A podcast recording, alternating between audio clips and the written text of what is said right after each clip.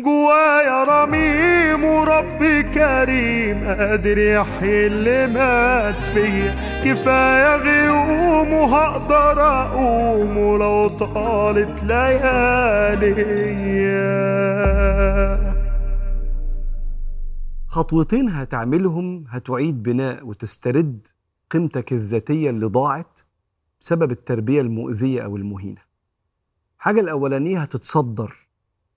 لمسؤولية بناء نفسك حتى لو اتهدمت بسبب التربية. انت مسؤول.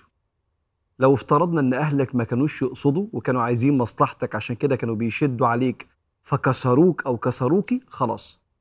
كانوا أهلك عايشين دلوقتي ربنا يبارك في عمرهم ويصلح أحوالهم. كانوا عند ربنا سبحانه وتعالى ربنا يرحمهم. انت مكمل. فانت مسؤول عن إصلاح ما أفسدته الأيام. وأهلك جزء من الظروف. والناس اللي بتعيش عيشه بناءة ما بتلومش الظروف. بتتقبل أقدار الله في الظروف فأنت مسير في هذه الأقدار ومخير في رد فعلك عنها. أنت عارف ستيفن كوفي كان بيقول كلمة لطيفة عن كلمة responsibility المسؤولية. يقول لك قسمها ل response رد فعل ability قدرة. فال responsibility هي القدرة إنك تاخد رد فعل مناسب مع أي حاجة تأذيك أو تعطلك. فلو سمحت اسمع وصية ربنا سبحانه وتعالى وهو بيقول لك يا أيها الذين آمنوا عليكم أنفسكم لا يضركم من ضل إذا اهتديتم إلى الله مرجعكم جميعا. هنتحاسب كلنا قدام ربنا فينبئكم بما كنتم تعملون. فلو سمحت ما تغرقش وما تغرقيش في الماضي وكمل وانت متحمل مسؤولية إصلاح من هدم من نفسيتك وقيمتك الذاتية بسبب التربية. وربنا معاك سبحانه وتعالى. الحاجة التانية حط حدود رحيمة لأهلك لو الإساءة لسه مستمرة. حدود رحيمة. أنا بتابع الناس ال influencers على التيك توك وعلى الإنستجرام وال social media عموما. وبيوجعني الصادقين منهم الموجوعين اللي تربوا تربية فيها أذية فيطلعوا يقولوا حطوا لاهاليكم حدود وقفوهم عند حدهم ما يسمح لهمش مش عارف إيه. هو صادق إنه اتأذى. بس دول أهلنا. الحدود لازم تبقى رحيمة. تبقى واضحة بس رحيمة. عشان دول مش أصحابنا. ده أبويا وأمي. وأبويا وأمي معناها إن أنا وأنا باخد أي رد فعل الرحمة بتسبق أي حاجة.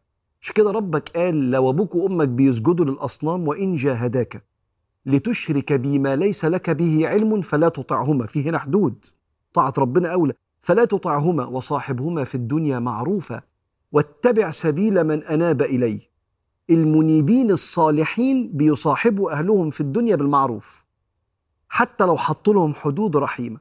فلو بتستشير أهلك فبيضغطوا عليك عشان بتستشيرهم في حاجة في الدنيا فيقعدوا يلوموا فيك ويكسروا فيك ما تستشيرهمش. خلاص تاخدش رأيهم. خليك قاعد لطيف بتشاركهم الحوار مش لازم تاخد رأيهم.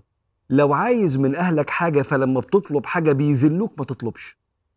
وبقى اطلب من الغريب معلش. والغريب إن شاء الله ربنا يحط في قلبه حنية ويبقى هو كمان حنين عليك زي أبوك وأمك. بس لو الطلب بيوجعك لأنك بتتذل بسببه خلاص. لو لو لو ما تعملش الحاجات اللي فيها أذية وخلي العلاقة في حدود الإحسان المتبادل على قد ما تقدر. بنت راحت لسيدنا النبي وقالت له يا رسول الله قالت للسيدة عائشة إن أبي زوجني ابن أخيه ليرفع بي خسيسته.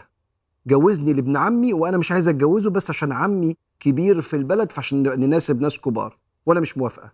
قالت لها استني لما النبي يجي. جه النبي حكت له نداه. وقال له الأمر لبنتك لازم توافق ووقف الجوازة دي. فقام البنت قايلة خلاص أنا وافقت ولكن أردت أن تعلم النساء ما لهن. بس بسيت أب كده الحدود بقول بس الست لازم توافق وكله يبقى عارف حدوده وحقوقه. فحط الحدود الرحيمة حماية لنفسك عشان تعرف تبني من هدم وضاع من قيمتك الذاتية بسبب التربية المهينة.